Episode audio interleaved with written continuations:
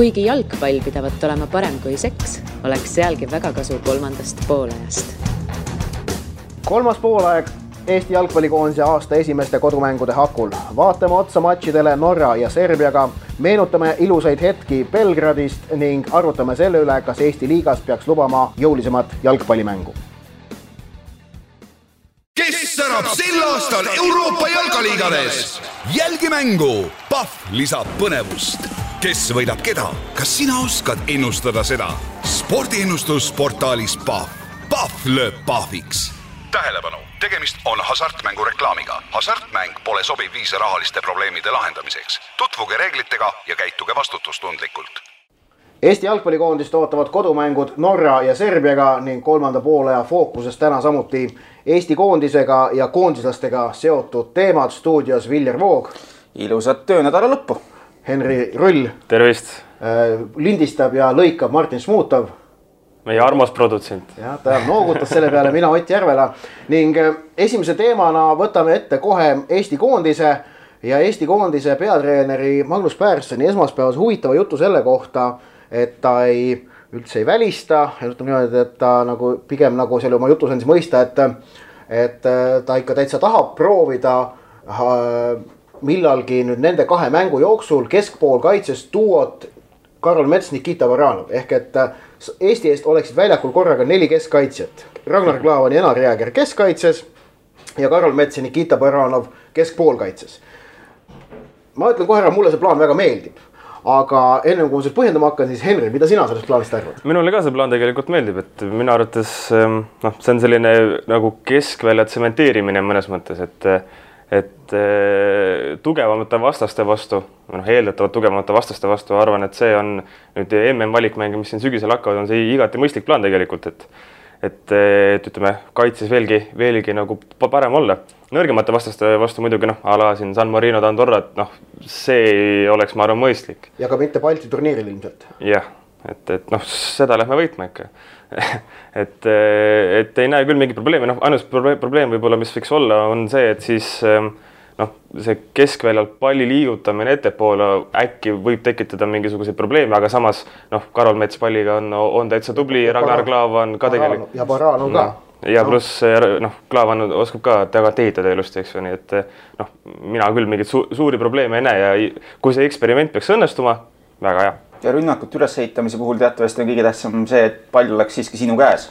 ehk siis see, kui meil reaalselt ongi seal väljaku keskel neli keskkaitset, kes seda palli võiksid võita, seda, seda sealjuures sellise noh, jõulise ja, ja suhteliselt noh, ütleme ilusti agressiivse mänguga, siis siis see on nagu ka rünnakute ülesehitamisel tuleb see lõpuks ainult kasuks. seal on üks, üks küsimus, et, et kui kõva töövõimega härra Baranov on, Ott? on kõva, no, kestab kestab kestab no,, kestab rahulikult. siis on, ma arvan jah, igati, igati hea. ütleme, Karol Metsa tüüpi mängija võib öelda selles kohas. aga jah, et eh, kui me vaatame jah tõesti, et noh, see on ilmselgelt on see, on see plaan ettevaatamine sügisesse. et kui meil siin kevadel, okei okay,, on nüüd Balti turniir on peamine eesmärk on ju ära võita pärast seitsmekümne kaheksa aastast pausi selle kohta noh, seventy eight fucking years äh, aga ja, ja Portugali mäng on tegelikult lihtsalt selline boonus, noh, et sinna, sinna, sinna tõesti minnakse mängima, saab ennast ülikõva vastase vastu testida. Äh, aga siis, kui vaadata sügisesse valikmängud septembris Bosnia-Hertsegoviinaga võõrsil, äh, oktoobris on kodus kõigepealt maavõistlus Venemaaga ja siis valikmäng Kreekaga ja novembris on võõrsil valikmäng Belgiaga. kõik need neli mängu on äh, sellised, kus noh, kus, kus on neetult keerulised mängud kus, kus tuleb olla väga sitke, väga tugev ja neid mänge silmas pidades see plaan kokku pandud on. ja selle plaani lisaks sellele, et noh, sellel plaanil on tegelikult ju mitu suunda, üks on on ju kaitsev suund, kus on noh, tsementeerimine tõesti äh, ja, ja jõulisus ja agressiivsus. nüüd ründavas plaanis on tegelikult see, et kui on nagu, nagu Pärson ka ütles esmaspäeval, et kui tal on keskpoolkaitses duo Mets-Baranov, see võimaldab anda äärel, äärepoolkaitsjatele teistsuguseid ülesandeid. noh, ütleme, ta läbi lilletus ründavamaid ülesandeid kui seni. see muuseas võib avada ukse koondisesse näiteks tagasi ka Henrik Ojamaale, kellel siis oleks lihtsalt olemas ka roll. tal praegu ei ole rolli lihtsalt koondises ja, ja äh, lisaks veel väga tähtis mõõde on standardolukorrad, kus see annaks äh, väga kõva eelise. meil oleks äh, väljakul neli keskkaitsjat, jäägeri jätame tahapoole. noh, ta ei ole õhuduellides äh, selline jõud, Klaavan, Baranov, Mets saata vastase kasti see on kohe paanika see ja see, see, see ei ole ja, ja teine asi veel ja muidugi ka standardolukordade kaitsmine on sama tähtis, ka seal on see, on, see säärane jõud oluline, et äh, noh, ütleme sellel, sellel plaanil on mitu tahku ja ma, ma ei näe sellel plaanil ausalt öelda praegu halba külge. sellepärast ei, ei Baranov ega Mets ei ole selline jäik äh, tüüp, kelle, kelle kätte nagu pall takerduks, et noh, et noh. Metsa puhul alguses oli ta natukene kobav seal keskpoolkaitses, kui ta kaks tuhat neliteist sinna pandi. aga praegu noh, ta on ta on. Äh, ajaga sinna rolli kasvanud ikkagist väga hästi. no väga kiiresti kusjuures ja niimoodi, et kui mets on praegu terve, on tema, Vassiljev, Klaavan on mehed, kes on automaatselt nimekirjas. kui, kui mets on, kui mets on terve, siis ta on automaatselt algkoosseisus, küsimust ka ei ole ju no,. ja eksperimendi puhul on ka see, et kuna me teeme seda siin märtsikuus, siis kui millegipärast juhtuks, et see ei peaks klappima, noh, ei ole mitte ühtegi näide või noh, ei ole näha, et see ei peaks toimima, aga eks me oleme täna õhtul või siis järgmisel nädalal targemad. siis on veel piisavalt aega, et enne valiksarja algust äh, leida muid lahendusi. kusjuures see tundub nagu loogilisem, et seda, et seda pigem katsetatakse Serbia vastu. Äh, Serbia, Bosnia sama tüüpi, natukene sama tüüpi meeskonnad, ma julgeks öelda, umbes samas tugevusklassis, noh, Serbia jäi EM-ilt äh, kõrvale ja noh, Bosnia jäi ka kõrvale, on ju, aga no umbes sama tüüpi meeskonnad. et, et äh, see, see, see, ma arvan, Serbia on objektiivselt võttes, võttes tugevam kui Norra ehk et mõttekam on seda Serbia vastu proovida. et täna Norra vastu ma arvan pigem äh, Baranov ei alusta, et alustab Metsa kõrval Antonov. tundub tõenäoline jah. aga noh, tegelikult olgem ausad, selle kaitse tsementeerimises suurem probleem võib-olla ongi koondises see, et kuidas nüüd seal ees need võimalused, mis tekivad, ära lüüa et noh, see on, see on see, mida mina nendest mängudest nagu rohkem loodan näha, et seda loovust meie meeskonda jälle juurde tuua. et need või noh, mitte just loovust, aga seda realiseerimist, millest on väga palju puudu olnud ja eriti noh, kui me vaatame Henri Anieri näiteks hoogu Šotimaal tegelikult pole üldse halb mm. -hmm. no e, jah, realiseerimine on see, mida minu meelest, mida ma korduvalt ütlen, et, et noh, kui ma kuulen jälle, et miks see treener ei õpeta neid Eesti mängijaid väravaid lööma.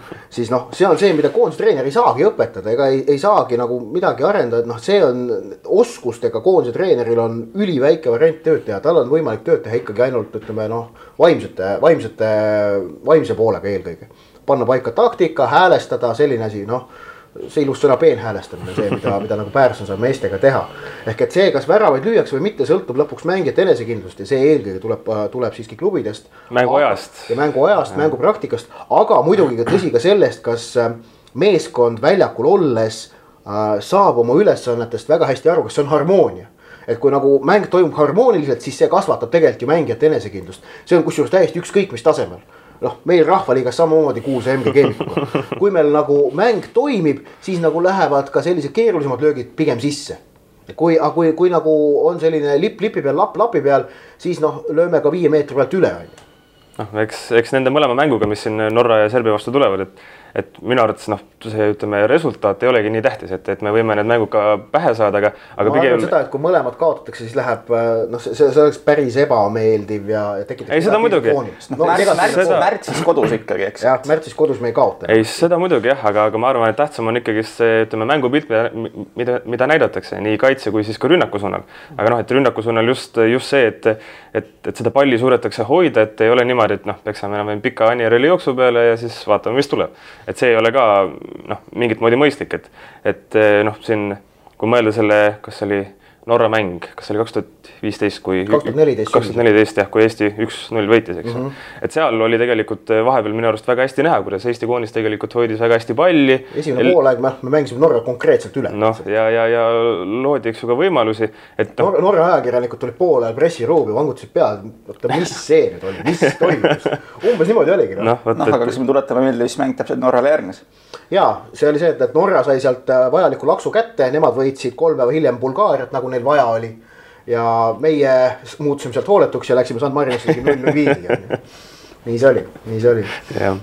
aga, aga jah, ja noh, noh, aga jah, et noh, ründemäng saab põhineda jah, sellele kätte võidetud pallile ja noh, kiired üleminekud, mida Pärson on rõhutanud, et noh, ääred, ääred Kallaste, eks näis, kas teisel pool on Zenjov või keegi teine. ja muidugi noh, Vassiljev paistab, et Poolas on praegu päris heas vormis, et see nagu annab jällegi lootust ja just ja no ikkagist ründajaga ka, et, et kui Anier on, on, on, on, on siin mänguaega teeninud, siis see on ainult pluss ja, ja mm. noh, ikkagist annab, ma arvan, suuremad lootused, et näeme ka väravaid. ja, ja, ja, ja äärekaitsjad ka siis, eks, kes, kes võiksid siis tõusta ja, ja meestel on värsked kogemused on ju. see on, mida, mida, mida Pärson esmaspäeval ütles, et Eesti meeskond on üha enam nagu paika saanud selle viisi, kuidas tahetakse mängida, siis sellega ma olen täiesti nõus et see, et nüüd see käekiri ja noh, joonis on üha enam paigas, et enam ei katsetata, vaid eelmise aasta teise poolega see tegelikult hakkas kinnistuma. seal olid neetult keerulised mängud Inglismaa ja Šveitsi vastu, aga, aga noh, see nagu sellest hoolimata noh, mulle mõlemas näiteks nendes mängus, kuigi need kaotati, mulle see Eesti esitus meeldis, et see oli nagu. oli kindel plaan ja oli kindel kava, mida prooviti võimalikult hästi ellu viia. mulle tundub näiteks, et Pärssoni enda jaoks oli ka see üllatus tegelikult, kui kaua, noh, see koondise treeneri siis roll nii-öelda, et kui kaua tegelikult läheb aega selle mänguskeemi juurutamiseks. et ta lootis ka, et see tuleb varem, see saab paika juba siis nii-öelda selle esimese valiktsükliga, aga ei olnud, see oli suhteliselt on ju inetu aga tegelikult noh, et ta saaks seda nii-öelda oma töövilju veel nautida nüüd see, sellepärast ma arvan, et oli igati õige, et ta ka siin valiktsüklis saab nagu koondist juhendada ja ega ma arvan, et väga-väga häid alternatiive ka ei oleks olnud, et seda ta tahetakse küll meil siin mingit Eesti treenerit tuua. minu arvates ei ole keegi tegelikult sellel tasemel, et, et võiks meie koondis kuidagi siis nüüd noh, ekstra hästi nii-öelda mängima panna, et, et Pearson on ikkagist väga head tööd teinud, Eesti mängib minu arust väga kenat jalgpalli ja, et, ja modernselt. ja et, et koondise treeneri muudatus peaks olema ka selline orgaaniline, loogiline ja peaks olema noh, kui, kui meil oleks praegu tekiks nüüd, kui, kui, kui nüüd kaks tuhat seitseteist lõpuks tekib keegi reaalne Eesti treener, kes, kes nagu näit-, kelle pealt nagu paistab, et noh, ta on valmis selleks rolliks, siis võib muidugi muudatust kaaluda, aga ennem peab see treener tekkima ja noh, seal on muidugi variant, kui Pärson liiga head tööd teeb, et ta napsatakse kuskile ära, seda ei tasu üldse välistada. mis ma veel tahan öelda Anieri ja realiseerimise kohta, et siis käisin teisipäeval Lillekülas ühte põnevat, põnevat lugu tegemas, mida te laupäevas Õhtulehest saate lugeda kõik täpsemalt igaks juhuks ütlema ei hakka.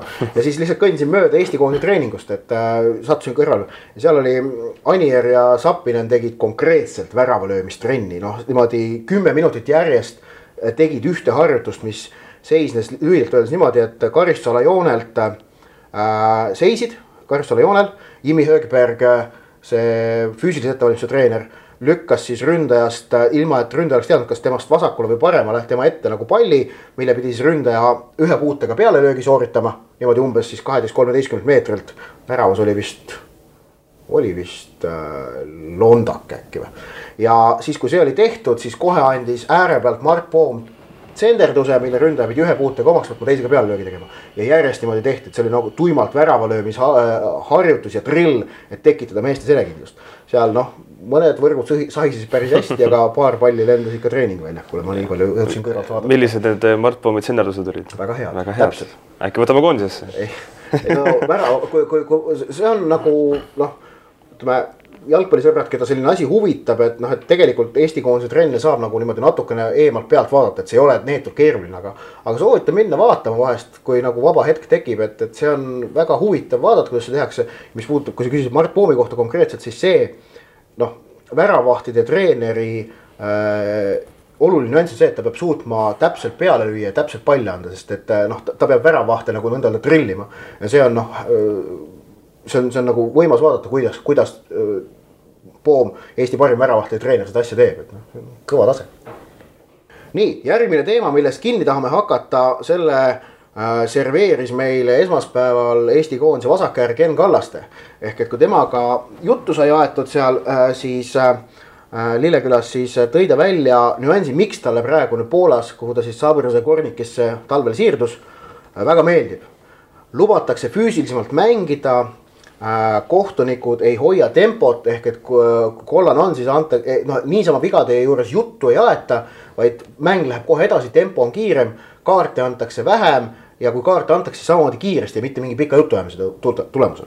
et, äh, et äh, seda, seda nagu mõtlesin, et võiksime siin lahata. Viljar, mis sa arvad, kas, kas, kas Eestis on see mäng liiga aeglaseks surutud? Kui me räägime, kui me oleks seda podcast'i alustanud, on ju aasta aega varem, siis me oleks ilmselt sama teemat rääkinud peale Flora ja Kalju mängu, kus Joel Limper tegi siis oma legendaarse mängu, otsustab mina, mina kus ta tegelikult ju Juki tuli ka siia Eestisse tagasi jutuga, et noh, et tema eesmärk on seda mängu siin muuta, et, et lubataks jõulisemalt mängida, et, et see on see, mis muudaks nii meie klubid kui ka Eestist lahkuvad mängijad välismaal hoopis konkurentsivõimelisemaks. et et äh, jah, võib-olla meil on siin kliima ei pruugi olla nii hea ja kõike muud, et vigastuste oht võib olla suurem ja sellepärast tuleks nagu teoreetiliselt mängijad kaitsta midagi. aga noh, fakt on see, et Eestis jah, mängitakse või kohtunikud vilistavad natukene liiga pehmelt. Ja, ja seda mitte siis nii-öelda nende mängude enda mõttes, et mängud on jätkuvalt põnevad ju, mis me siin kõik staadionitel vaatamas käime. aga eriti, kui me mõtleme just meie mängijate ja klubide läbilöögivõimele välismaal, et nad ei ole harjunud sellist mängu mängima, sellist, mida, mida välismaal lubatakse ja siis on see küsimus ongi, et millal no see, see eurosarjast välja kukkuda. jah, ja see kohanemine on seetõttu raskem, eks ju, et, et noh seda ei saa minu arvates nagu alahinnata ka, et see on ikkagist päris tähtis, et kui sa noh, lähed kas eurosarja või siis sind võetakse otse meistriliigast, võetakse koondisesse, noh ja, ja, ja ütleme noh, üritad seal niimoodi mängida na, nagu siin koduses meistriliigas, et siis noh, ei, ei pruugi just kõige paremini minna. mina, mina teeks selle kriitika, lööks esmalt kahte lahkut, üks on nagu mängu tempo ja teine on see lubatud jõumängu tase et mängutempo osas olen selles mõttes Keniga nõus, et mida, mida kiiremat mängu kohtunikud soosivad, seda parem. et tempot peaks hoidma ja neid jutuajamispausid peaksid jääma minimaalseteks. ehk et praegu seal jah, et, et see, et noh, et minnakse juurde, näidatakse kätega, et aitab nüüd kõik nõnda edasi et see, see, see tuleks saada kiiremaks ja konkreetsemaks ja. seda saab mängijale tegelikult ju, ju, ju ka no., ju, ju ka samal ajal öelda, kui ütleme noh no seal on, seal on natukene mul tunne, et seda nagu proovitakse a la publikule ka nagu näidata, et me kontrollime mängu ja niimoodi, aga tegelikult noh. seda, seda peaks proovima teha siis kuidagi konkreetsemalt, kiiremalt ja, ja tõesti niimoodi, et mänguseisakuid oleks vähem. mis puudutab seda füüsilise mängu taset, siis seal on tõsi, on minu meelest kaks faktorit, mis, mis nagu tingivad selle, et Eestis ei saa lubada mängida näiteks nii jõuliselt nagu Poola liigas. üks tõesti on väljakute kvaliteet et, et kui, kui see, kui see kunstmuru on ikka neetult kehvas olukorras või ütleme lihtsalt selline kergelt jäitunud. kergelt betoon. noh, tuleta meelde Osko Punnikovi me..., Osko Punnikovi Sillamäe läks. et see, et äh, see nagu noh, paratamatult sunnib natukene ettevaatlikumalt äh, mehi mängima ja, ja kohtunikega natukene noh, rangemat liini hoidma. aga noh, ütleme selle parandamise võimus on see, et meil oleks altsoojendusega korralikud kunstmuruväljakud on ju, et praegu on meil neid. kuhu suunas me liigume tegelikult? no praegu on meil siiski ainult Sportland säärane ja Põlva lootuspark on ju, kus noh, meistriliiga mänge muidugi ei peeta. aga, aga noh, Tartusse on tulemas, on ju Sepa jalgpallikeskus, selliseid on juurde vaja, see aitaks kaasa. aga teine asi on ikkagi see, et, et lõpuks määrab selle jõumängu taseme ära ka äh, mängijate enda tase ehk et äh, Poola liigas mängijate tase on vaieldamatult äh, kõrgem, kui seda on premium liigas. seal ei ole, ütleme ka selliseid poolamatöörsatse, eks ju, nagu meil siin. ja seal tegelikult selle, selle asja määrab ära just nimelt nõrgemate meeskondade tase, ehk et see, see nivoo tuleb võtta nõrgemate mängijate oskuste järgi, sest et kui mida nõrgem on mängija, seda, seda vähem on ta ka, ka seda vähem ta ka oskab jõuliselt mängida ja seeläbi muutub ta ka ohtlikuks aga samas sa pead on ju kõikide mängijate suhtes rakendama sama, sama taset. ehk et seda nõrgemate mängijate taset tuleb seetõttu laiendada ka natukene tugevamatele mängijatele. aga seda me näeme ka tegelikult, et kui mängivad Flora Kalju, siis me näeme seal jõulisemat mängu. kui näiteks mängus äh, noh, kui, kui mängiks Tarvas Levadiaga et aga, aga, aga paratamatult jah, see, et kui, kui väljakul on vähem oskuslikud mängijad, siis on vaja neid ka natukene rangemalt kontrollida, sest et seal läheb rabistamiseks, ma ütlen ise oma kogemusest äh, saalihoki kohtunikuna, mida ma vilistasin Eesti tasemel kümme aastat, on ju. ja täitsa tipptasemeni välja Eestis, et äh, tunduvalt keerulisem on tegelikult hoida kontrolli all teise liiga mängu, kus mängivad satsid, kes käivad korra nädalas äh, reede õhtuti togimas ja siis tuleb nädalavahetusel võistlustele, noh väga muhe rahvasport. aga, aga seal läheb asi palju lihtsamalt kontrolli alt välja. vigastusoht on seal palju suurem, kui vilistada Eesti kahe tippmeeskonna mängu. kus äh, mängijad äh, noh, on, omavad oma tegevuste üle palju paremat kontrolli. et äh, ma nüüd ei tahtnud võrrelda, on ju, saalihoki Eesti teise liiga mängijaid premium-liiga tagumise otsa võistkondadega, aga põhimõte on sama. et kui, kui mängib nõrgem meeskond tugevamaga, siis nõrgema meeskonna natukene madalama tasemega mängijad panevad paika selle nivoo, mille järgi kohtunik peab vilistama. et tagada see, mis on kohtuniku peamine ülesanne, mängijate turvalisus. see on kohtuniku ülesanne number üks. selline võrdne printsiip ka ikkagist, et noh aga samas teema, mis ma tean, sind Ott ja mind ka nagu hooaja eel ärritas, oli see, kui, kui tuli meil, räägiti, et mil, mida õpetatakse Eesti kohtunikele selleks hooajaks või millised on juhised. on see, et eelmine hooaeg anti liiga vähe punaseid kaarte. Et noh sellist juttu nagu noh. selline, selline, selline. samas, samas oli see, vaata, meil tehti ka see hooajaeelne, siis on ju see. koolitus jah. mis koolitus, noh kohtumine, et, et kus nagu selgitati seda, et noh, et samas muidugi need näited, mis seal toodi andmata punastest eelmisel hooajal need, mis meil kolm näidet, mis näidati, kõik oli nagu õiged tegelikult, muidugi oleks pidanud punase andma. siin ava senise, senises mängus on, senistes mängudes noh, parim näide oli see Pärnu Levadia mäng, Levadia Pärnu mängus, kus see äh, Kamerunlane Taabi sai otse punase. Lendas korgid ees säärde vastasele, on ju. et noh, selliseid asju tahetakse välja juurida, et mul, mul tähendab see HL selle pressiteate sõnastus minu meelest oli halb see oli umbes see, et meil nüüd alust-, et inkvisitsioon algab punased hakkavad lendama. pange valmis, inkvisitsioon algab, on ju. aga noh, ütleme, kui, kui nagu eesmärgid olid rohkem lahti selgitatud, siis see on muidugi mõistlik, et, et noh, üks asi, üks asi on jõhker mäng, teine asi on jõuline mäng, need on kaks väga erinevat asja. aga ma ütlen ikkagi, et kui kohtunikul kuskil kuklasse nii-öelda kumiseb, et teadmine, et tuleks võib-olla rohkem punaseid anda või sellist asja jälgida, siis see ikkagi julgustab vähem jõulist mängu andma, et et ma annan siin selle vile praegu ära selle vea eest, et ei tekiks noh, mingit muud olukorda, kus ma peaksin võib-olla tõstma siis mingit, mingisuguse kaardi, eks mm -hmm.. noh, samas on see ikka naljakas, kui, kui ütleme, kohtunikul peaks selline asi peas öö, olema, et, et, et, et noh et öeldi, et, et, et anti liiga vähe punaseid ja, ja peaks rohkem ja siis noh, ka, ka, ka, kas siis nagu hakatakse otsima neid kohti nagu. vot see on see, see, ütleme nüüd, nüüd me läheme hoopis Eestist eemale ja läheme üle-euroopaliseks teemaks, aga see on see, mis mind UEFA kohtunike liini juures kõige rohkem häirib, et sisuliselt on äh, valesti antud punane kaart väiksem viga hindajate silmis kui andmata jäetud punane kaart, mis on otseses konfliktis süütuse presumptsiooniga, mille järgi ütleme noh, eurooplased on harjunud elama. ehk et kui, kui kohtunik ko,, kohtuniku hinnet ja tema tulevikku mõjutab hullemini see asi, kui ta annab punase asemel kollase, kui see kui ta annab äh, kollase asemel äh, punase. ja see on, see on nagu ebanormaalne, sest et see on, see on süütuse presumptsiooniga vastuolus ja see on halb ja see noh, ütleme seda on ka näha, et UEFA mängudes punane lehvib liiga palju no.. ja see, ja see FIFA liin, mida me nägime MM-il, kus Minu, pigem hoia, hoia taskus kaart, siis ja, see on. no okei okay,, seal muidugi pingutati teadlikult natukene üle, aga suures plaanis see mulle meeldis tõsi, ma olen nõus sellega, et seda, sellist lähenemist saab rakendada ainult absoluutselt tipptasemel. sest jällegi seal on see mängijate tase peab vastama sellele vilistamisliinile. seal usaldati mängijaid tohutult kaks tuhat neliteist MM-il, et äh, me ei anna kaarte, aga te ei tohi lõhkuda. ja, ja see asi tegelikult toimis, seal oli kogu turniiri peale kuuskümmend neli mängu, üks tõsine vigastus oli see, oli, oli. kui Luis Suarez hammustas Kielinit. ei, Neimar. ei, see oli samas mängus kusjuures. minu meelest äh, Uruguay, Itaalia mängus äh, Claudio Marquise sai vigastada minu meelest Neim,. Neimari vigastus oli ka muidugi aga see ei olnud, see ei olnud viga, ma kordan no. teile jätkuvalt, see ei olnud no, viga. sa ütlesid vigastus vigastus, mis äh, vigastus, mis oli tingitud mingist jõhkrast veast, see, mida Neimar ja Zuniga kokku pani, see ei olnud viga. ütlen ma jätkuvalt see oli õnnetus, selliseid asju võib juhtuda, aga teine asi oli noh, Markiisile tehti nagu üks jõhker viga, see oli vist, minu meelest oli. vot nii palju kohtunikest.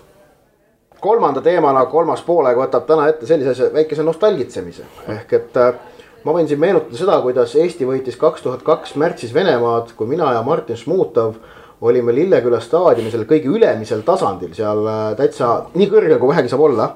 kus on siis nõnda öelda jalutamispromenaad on ju ümber staadioni. ja sealt me teist poolega vaatasime siis, kui ooper lõi kaks-üks, siis karjusime ja kargasime seal.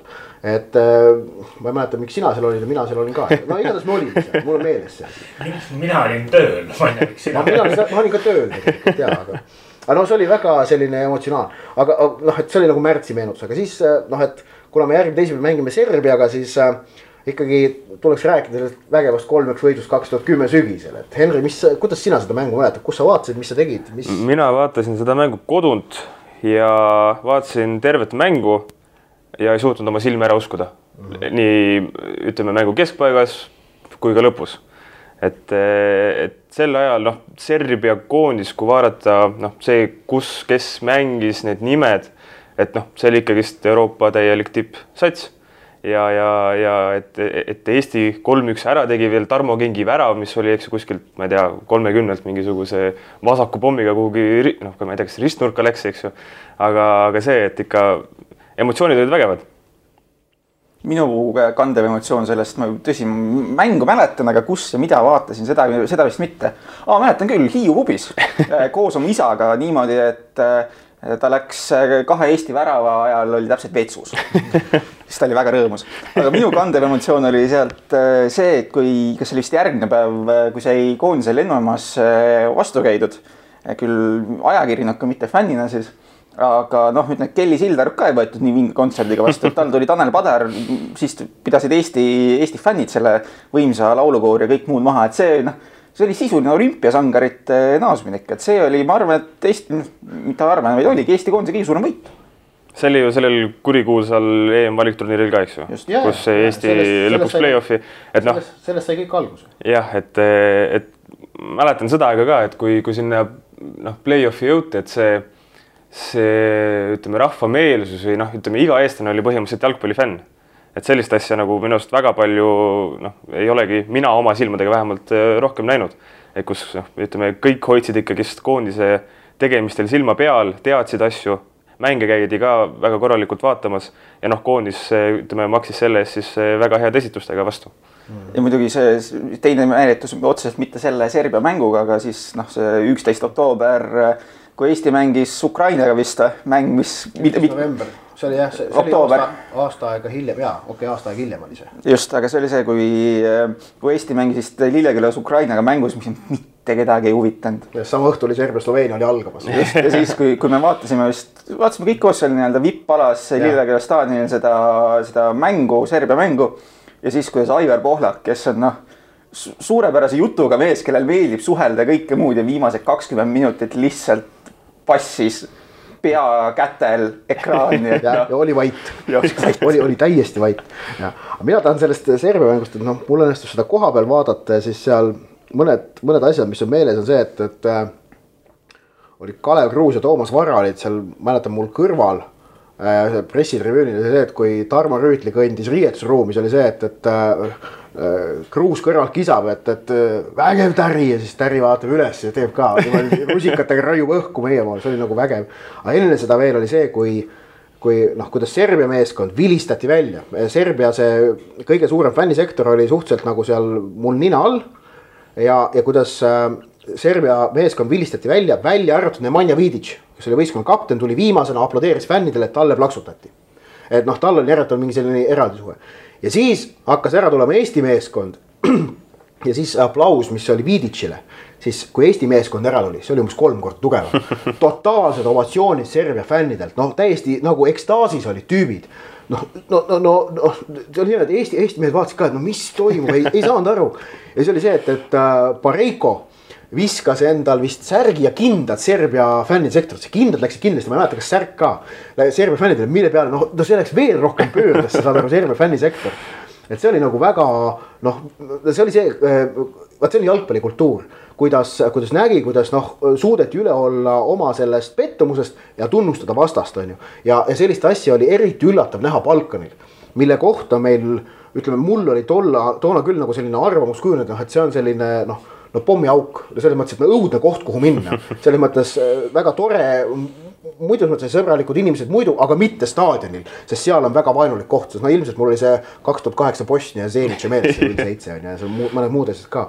aga see, see oli nagu vägev kuidas järgmine päev veel lennujaamas äh, põhimõtteliselt nagu noh, kui, kui Eesti meeskond läks lennujaama, siis tavaliselt serblased võtsid kahte leeri ja vaatasid imetlusega, kurat, jalgpallurid lähevad. ehk siis Eesti koondis sai ennast vähemalt sel õhtul tunda Euroopa staaridena. no olidki noh, see ja. oli väga lihtne, olidki on ju et ja, ja siis see, mis Tallinnas lennujaamas vastu võttis, siis see oli tõesti noh, mingi kolmsada inimest laul ja seal vanematel fännidel olid pisarad silmas ja nõnda edasi, et see oli, see oli vägev, see oli no, vägev. see on see, mida jalgpall, ütleme, inimestega teha suudab ja, ja annaks vaid jumal, et, et selliseid mänge ja, ja resultaate tuleks veelgi. aga kas, kas, kas ees ootas Valiksares mõni võit teeks selle sama, samaväärse vastuvõtu? Belgia, Belgia äkki ei no kuule, võõrsil saaks Bosniast jagu oh,. seda, seda kui saaks, no ei no praegu on see, et tuleb samamoodi septembris Bosniaga mäng, nagu oli see kaks tuhat kaheksa ehk kaheksa aastat hiljem.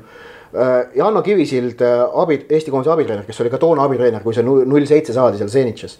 ta siin mingi hetk vist mai märkis, et ka, et, et tema ootab, et ta tahab sinna tagasi minna, et noh, et noh, et saaks nagu uuesti proovida. et kas saab seekord nagu noh, tulla teistmoodi tagasi sealt, et see oleks nagu väga tähtis. ja noh, see on väga see, see, sellest tuleb nagu ülikõva mäng. see on see, see mäng, mis peetakse suuresti meie meeste kõrvade vahel. noh, jah, no ütleme see. no eks koosseis on muidugi ka selle ajaga ju ikkagist muutunud. jah, aga Eesti, Eesti jalgpalli taagana on see ikkagi nagu kaelas no ka, ka, ne, ka nendel meestel, kes Ei, praegu noorematel. kõik teavad, mis seal juhtus, on ju. ma arvan, ma arvan küll, et nagu noortematel meestel küll see ta taagane peas ei ole, et, et jah, teatakse seda tulemust, aga nüüd, et see kuidagi noh, kas mängu pärsiks või, või et seda ohtu oleks, mina seda ei usu. vanemate olijatega võib-olla jah. no toonastest mängijatest tegelikult päris paljud on veel ikkagi rivis. üheksakümmend minutit mängisid toona Jääger, Klaavan, Purje, Vassiljev. Dmitrijev vahet, oli algkoosseisus, vahetati välja, Aksalu tuli väljakule. Sander Puri oli pingil, Zenjov oli pingil, näiteks need, kes praegu on veel koondises, kes olid toona seal null seitsmega, et ma, see side on ikka päris otsene olemas. noh, alustame sellest, et keskkaitsepaaril Jääger, Klaavan olid mõlemad toona üheksakümmend minutit pidid seda asja seal väljakul kannatama, see oli noh, et tõestamiskoht on päris kõva ja, ja see mäng oli, oli noh, ütleme teistsugune serv, teistsugune Balkani kogemus. aga no ütleme selles Bosnia-Võrsil mängus peaks meile võib-olla natukene julgust lisama tõik, et, et noh, toona ikkagist mina arvan, et Bosnia oli tugevam kui praegu. et noh. ja nad olid, nad ja nad, nad olid seal oma tõusmas oma tippu tegelikult toona, et noh te,, tegelikult võib öelda, et kui nad nüüd MM-ile kaks tuhat neliteist jõudsid, nad ei olnud enam nii head kui kaks tuhat kümme või kaks tuhat kaksteist, kus nad mõlemal puhul play-off'is Portugalile kaotasid et nad tegelikult olid kaks tuhat kaksteist, kaks tuhat kümme olid nad oma tipule lähemal kui kaks tuhat neliteist, kui nad MM-il olid. Et see mäng oli kaks tuhat kaheksa sügis. Et eh, selle noh, see oli ka ütleme Edin Dzeko põhimõtteliselt parim hooaeg, et see oli seesama aasta, mil või noh, seesama hooaeg, mil siis Wolfsburg eh, Saksamaa meistriks tuli. ja noh, seal mängus ta lõi ka kolm väravat ka,, kaks lõi, noh et, et eh, ütleme, et Dzeko AS Roomas praegu päris päris selline vära- väravakütt enam ei ole, et no vot, aga nii, et ühesõnaga, aga taht-, seda, seda meenutusi kokku võttes, siis Serbial on nagu Eesti jalgpalliajaloos tõesti väga selline eriline ja omapärane koht, et sellepärast on see teisipäevane mäng jällegi väga-väga huvitav, et nüüd, nüüd on ka maavõistlus, mis ne, meid nendega ees ootab siiamaani kaks korda valikmängudes mänginud ja lisaks kõigile meil on siis Serbiaga positiivne saldo on ju. Kaks mängu, üks võit, üks viik, et noh, seda positiivset saldot võiks nagu hoida, oleks nagu, oleks nagu, siis oleks juba põhjust endaga rahul olla. nii, kihlveod kes särab sel aastal Euroopa jalkaliigades? jälgi mängu, Pahv lisab põnevust. kes võidab keda, kas sina oskad ennustada seda? spordiennustusportaalis Pahv, Pahv lööb pahviks. tähelepanu, tegemist on hasartmängureklaamiga. hasartmäng pole sobiv viis rahaliste probleemide lahendamiseks. tutvuge reeglitega ja käituge vastutustundlikult nii ning äh, meie toetaja pahv.com-i kihlveo rubriigis olen ette valmistanud seekord sada protsenti Euroopa välised äh, pakkumised. sellepärast, et kuna Euroopas mängitakse sõpruskohtumisi, vabandust, korrigeerin, mitte sõpruskohtumisi, vaid maavõistlusi, siis äh, õnneks muudes maailmajagudes ka valikmänge, sest maavõistluste ennustamine on neetult mõttetu töö minu jaoks, et see, see, seda on väga keeruline teha alati. aga alustades siis äh, juba täna õhtul, neljapäeva õhtul on äh, Lõuna-Ameerikas toimuvad kaks sellist mängu, esmalt Boliivia, Kolumbia ja siis Ecuador, Paraguay. Ja mina panen sealt kokku kombo. Boliivia, Kolumbiast ütlen, et seda mängu Kolumbia ei võida.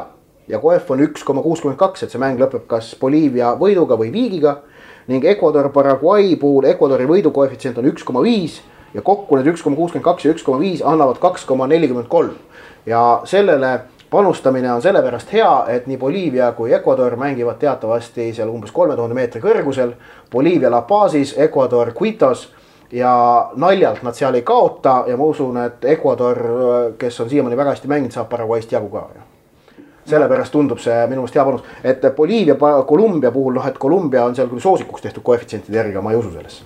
noh, kombode puhul on alati see, et siis peavad kaks mängu täppi minema, onju, aga aga, aga noh, selles mõttes, et loogiline, et meeskonnad ei kaota, aga kas sa oled nõus nagu selle kahe koma nelja peale või mis sa ütlesid, et kas sa oled nõus nagu selle nii väikse koefitsiendi peal seda panust panema, noh. viiekümne. see koefitsient ei ole nii väike, see on täitsa, täitsa okei okay ja no, väärtust on Ott seal arvestab ka. siin neljaseid tavaliselt ikkagi, noh. seekord ei ole neljaseid jah. nii, Henri, halb pakkumine. mina, mina paneksin oma raha selle peale. Nii ja siis kohe natukene aega pärast seda reede varahommikul ehk siis noh, tegelikult täna öösel jällegi üks kolmkümmend Eesti aja järgi algab äh, mulluse Copa Ameerika finaali kordusetendus äh,. Äh, Tšiili, Argentiina jällegi Santiago's, sama staadion, samad meeskonnad tõsi, ei ole enam Jorge Sampaolit Tšiili koondise peatreenerina, aga viik ei loe panuse puhul Tšiili võit kaks koma kolm jah, see on selline hea mõnus tu- tu- turvavõrguga panus, et äh, ja seal noh, on veel siis emotsionaalne pluss, et äh, noh, et rõõmu pakub ka see, et Messi kaotab jälle. mida saa kunagi alahinnata. nojah, et noh, et ikka on see, kui suured saavad pikki tatti, see on ikka tore. samamoodi, et, et äh, noh, Lõuna-Ameerika valikseeres ma olen alati Brasiilia ja Argentiina vastu, mul on selles mõttes väga lihtne, et noh, et suured saaksid vastu tatti, oleks väga lõbus. Argentiinal praegu on kusjuures täitsa noh, olukord on päris kehva tegelikult, nad on ju neljast mängust, kas saanud vist neli punkti või? noh, päris nagu ei, ei ole nagu väga hästi aga ala. kas sa reaalselt kujutaksid ette MM-i ilma Argentiina jaa, kindlasti, sellepärast Lõuna-Ameerika tsoon on tõesti ka nii tugev, et kui sa seal ikkagi natu- natukenegi koperdad ja Argentiina oli see häda, et muidugi sügisel Messit ei olnud, ta oli vigastatud. siis noh, ülimalt reaalne on välja jääda. Ecuadoril on praegu äh, juhtpositsioon, et noh, et Argentiinast on paremad, et Argentiinat edestavad äh, Kolumbia, Tšiili, Uruguay, Brasiilia ja Ecuador, väga lihtne ja kui sa viie hulgas ei ole, sul ei ole šanssi Ei,. ma- viies meeskond saab play-off'i. ma, pigem ei mõelnud küsimusena, et kas sa näed, kas sa näed võimalust enda välja jääda, et see, kas sa kujutaksid ette MM-i ilma selle meeskonnata, noh. Ja Argentiina. see on lihtsalt see, et, et neid särke, kus on sini, helesinise valge triibulistest meeskond, neid, neid ei ole. on samamoodi nagu kaks tuhat kaheksa EM ilma Inglismaata ei juhtunud mitte midagi. see oli väga tore just absoluutselt, ma, ma, ma tolle turniiriga kasvasin välja sellest, et ma Inglismaa poolt olin no.. ma sain aru, et noh, et ilma Inglismaa poolt olemata on palju toredam jalgpalli vaadata. Ja samamoodi noh, ütleme tänavu suvisel EM-il, et Hollandit seal ei ole, mitte midagi ei juhtu, absoluutselt mitte midagi ei juhtu, natukene oranži värvi müüakse vähem. ma arvan Ja, et tegelikult- seal ainus asi, mis on võib-olla, et jah, kujutaks ette, praegu aga väga tegelikult ei kujutaks, sest et Messi on ikkagi tegelikult oleks väga tore, kui sa saaksid suurturniiri mööda ilma selle vaidluseta, et noh, et kas Messi nüüd tuleb ja teeb midagi ja saab Ei tõeliselt noh. suurepäraseks jalgpalluriks. sest et praegu ta ju ei ole. jah, pole midagi võitnud, nii ja kolmas äh,, kolmas äh, ennustus tuleb äh, Põhja-Ameerika, Kesk-Ameerika ja Kariibi mere tsooni valiksarjast, kus siis äh, reedel-laupäeval peetakse eelviimase äh, faasi mänge, et seal praegu on nüüd kolm neljast alagruppi.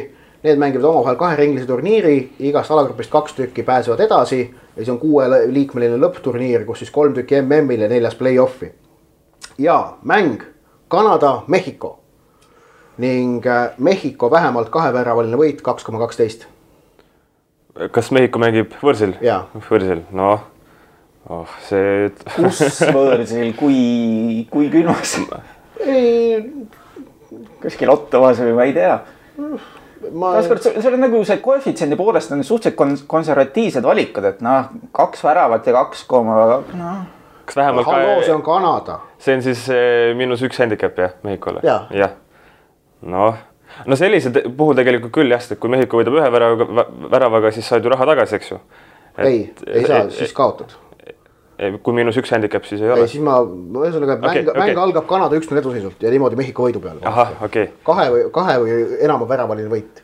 mina seda panust vastu võtta ei julgeks, sest et Kanadal on ka tegelikult eh, nende see jalgpall on ütleme viimaste aastatega on ikkagist eh, tõusuteel. Ja näiteks ka eh, noh, MLS-is üks paremaid ründajaid tegelikult Kyle Larin on, on samuti näiteks kanadalane ja, ja ja noh, ütleme just, et kui see mängitakse kuskil, kuskil külmas kohas, siis no kuulge, no Kanada jalgpall, noh. mina, mina suhtun Kanadasse lihtsalt puhta nostalgiaga, sellepärast et mu esimene mäng, jalgpallimäng, mis mul Playstationi peal oli, oli World Cup üheksakümmend kaheksa, seal see Thumb Thumping või mis iganes laul mängis taustaks ja siis mulle seal Kanada meeldis, sest neil oli väga ilusad vormid.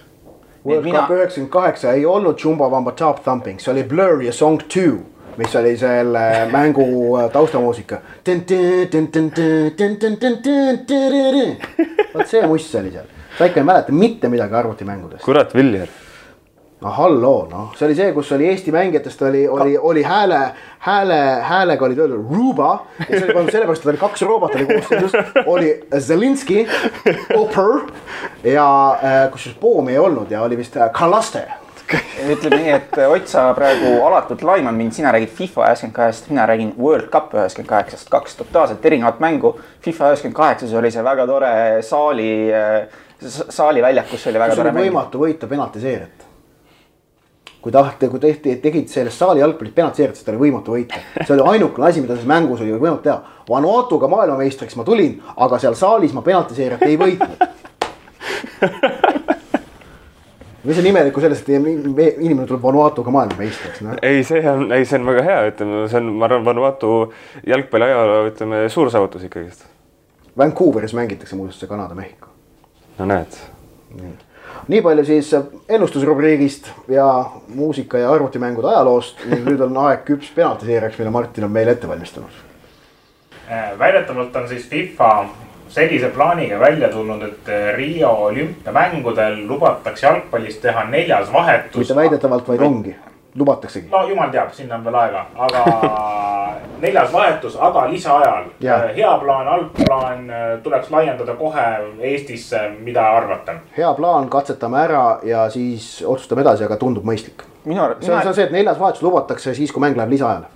mina, mina ei saa aru, miks nagu räägitakse sellest, et noh, et me katsetame seda, et vaatame, kas seda tehakse nii-öelda vahetusteooriast või äkki hakkavad meeskonnad kasutama seda mingit taktikalistest lüketakse. jumala eest, miks mitte kasutada neljandat vahetust takist, taktik, lubada neljandat vahetust siis mingi taktika muutuse nimel.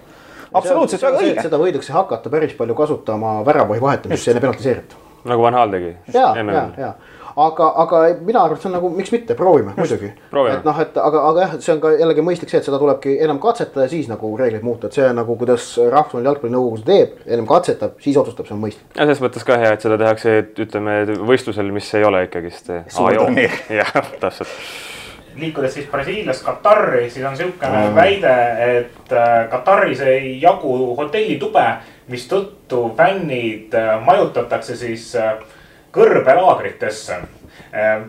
kas on hea plaan, mina võin muidugi kontekstis öelda, et mina olen Donetskis ühes äh, fännilaagris ööbinud, siis EM-i ajal Donetski välifännilaagris, mis oli seal, ma ei mäletagi. enne kui see linn oli maha tänava pommitatud. lõpus või midagi sellist seal oli praegu on seal, praegu on seal sõna otseses mõttes kardetavasti pommiauk. aga see oli, see oligi põld mm. -hmm. et põld oli lihtsalt ära niidetud, sinna oli, saad oma telgi said püsti panna või võisid rentida ka nii-öelda nende telgi või nende siukse ma, väikse pisikese maja, et seal oli tuhanded inimesed, väga tore oli, aga kõrbelaager, lähete, ei lähe. mingid suured peduiinitelgid vist oli see Jaa.. mina näen seal, mina näen seal väga kavalat plaani lihtsalt sellest, kuidas vä- vältida alkoholi tarbimist.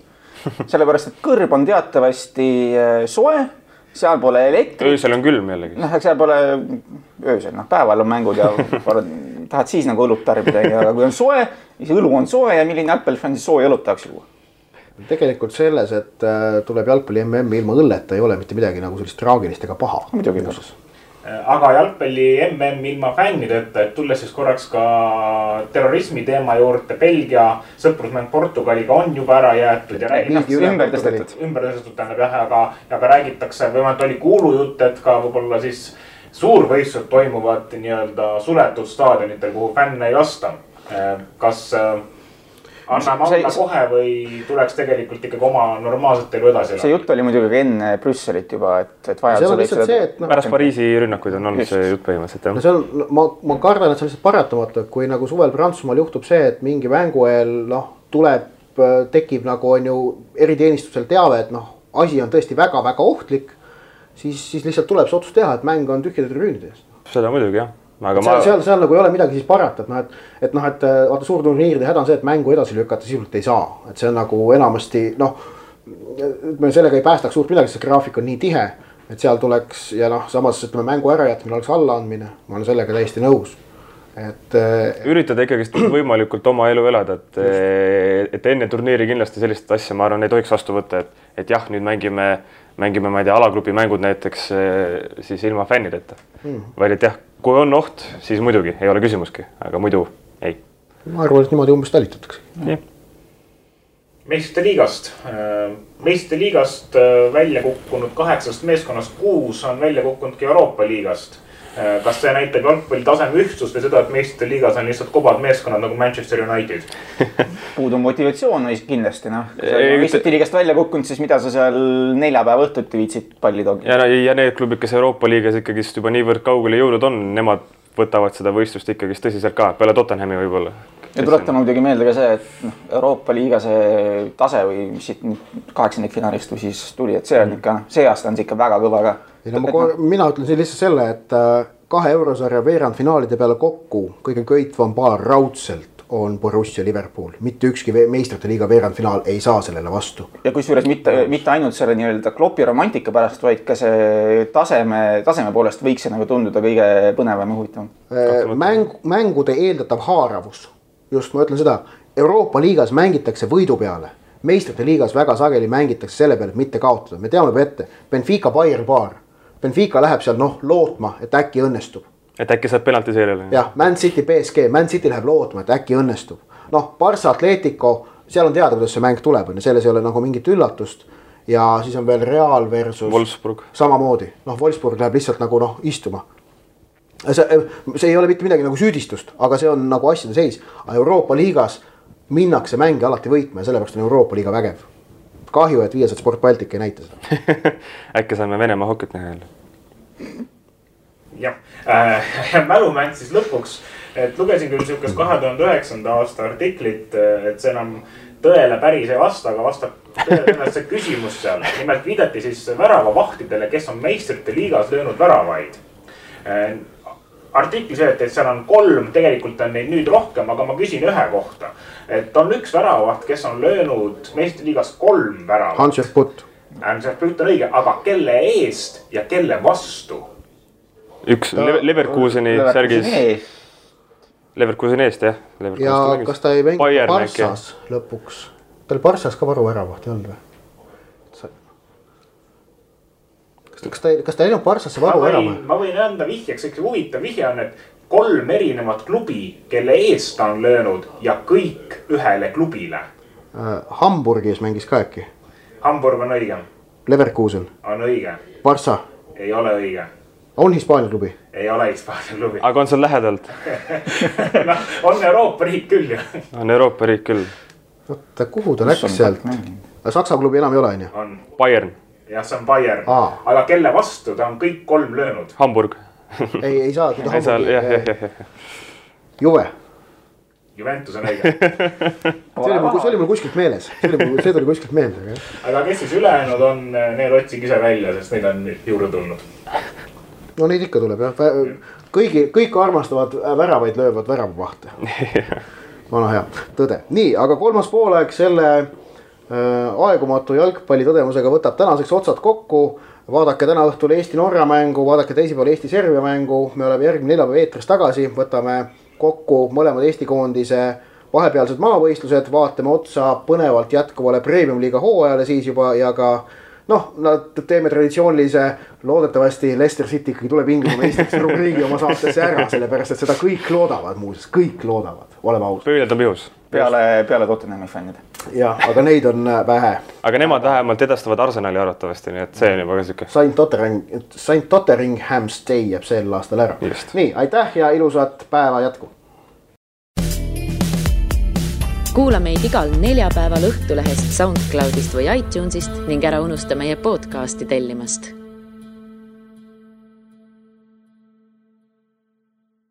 kes särab sel aastal Euroopa jalkaliigades? jälgi mängu, Pahv lisab põnevust. kes võidab keda, kas sina oskad ennustada seda? spordiennustusportaalis Pahv, Pahv lööb pahviks. tähelepanu tegemist on hasartmängureklaamiga. hasartmäng pole sobiv viis rahaliste probleemide lahendamiseks. tutvuge reeglitega ja käituge vastutustundlikult